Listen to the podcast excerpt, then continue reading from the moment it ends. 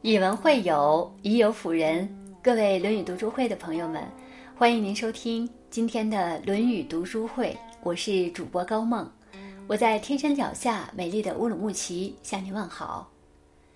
今天我要和朋友们分享的这篇文章题目是“鞋和脚，人合拍”，一起来听。穿鞋走路，合脚最重要；与人相处，合拍最重要。穿合脚的鞋，与合拍的人走好漫漫人生路。鞋要合脚，《易经》履卦初九讲：“素履往，无咎。”意思是，脚在人身上始终安于下位，因此穿鞋也应当以朴素为要，不必刻意追求华丽的装饰，而应该保持朴素的风格。追求华丽繁复、娇柔造作，乃是大忌。穿着朴素合脚的鞋行走，才不会有灾祸。《淮南子》里讲：“譬由削足而饰履，杀头而变冠。”意思是，为了配合鞋的大小，就硬是把脚削去一块儿；为了配合冠冕的大小，就硬是要把头削去一块儿。一心迎合别人的眼光。全然不顾自己的客观条件，实在不是明智之举。作家毕淑敏说过：“切莫只贪图鞋的华贵，而委屈了自己的脚。别人看到的是鞋，自己感受的是脚。鞋的外观再漂亮，也不过是穿给别人看的。走起路来舒不舒服，却只有脚才能真正体会。爱攀比的人选择削足适履。”懂生活的人则会量体裁衣，因为他们心里清楚，外表的光鲜比不上内里的实在。只有适合自己的才是最好的。人生在世，就是要穿合脚的鞋，走自己的路，不必介意旁人怎么看、怎么说。不合脚的鞋只会拖累你，要趁早脱掉。泰戈尔说过。使人疲惫的不是远方的高山，而是鞋子里的一粒沙。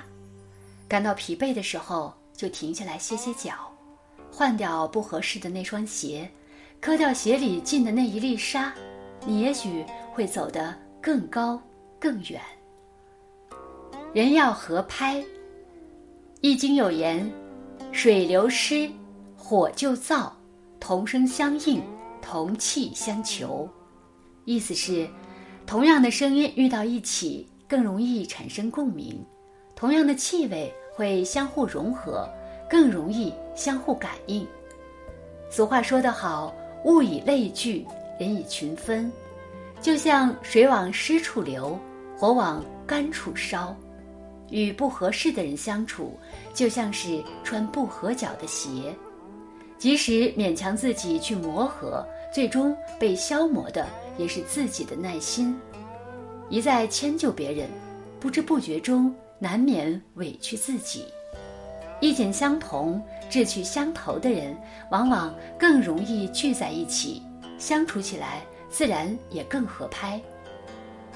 作家苏岑说：“宁可孤独，也不违心；宁可抱憾，也不将就。遇上一个合拍的人。”就像俞伯牙与钟子期，千金易得，知己难寻。管宁和华歆是魏晋时期两位名士，两人同窗求学时坐在同一张席子上读书。有身着华服的人坐车从二人门前经过，管宁还像原来一样读书，华歆却放下书站起身来看热闹。管宁忍无可忍。干脆割断席子，要与画心绝交。人这一生，说长不长，说短不短，时间很宝贵，没必要为了不愉快的人或事纠缠。古人云：“道不同，不相为谋。”千万不要为了迁就别人而默默委屈了自己。俗话说：“三观不同，不必强融。”哪怕你曲意逢迎。别人也未必会真正感激。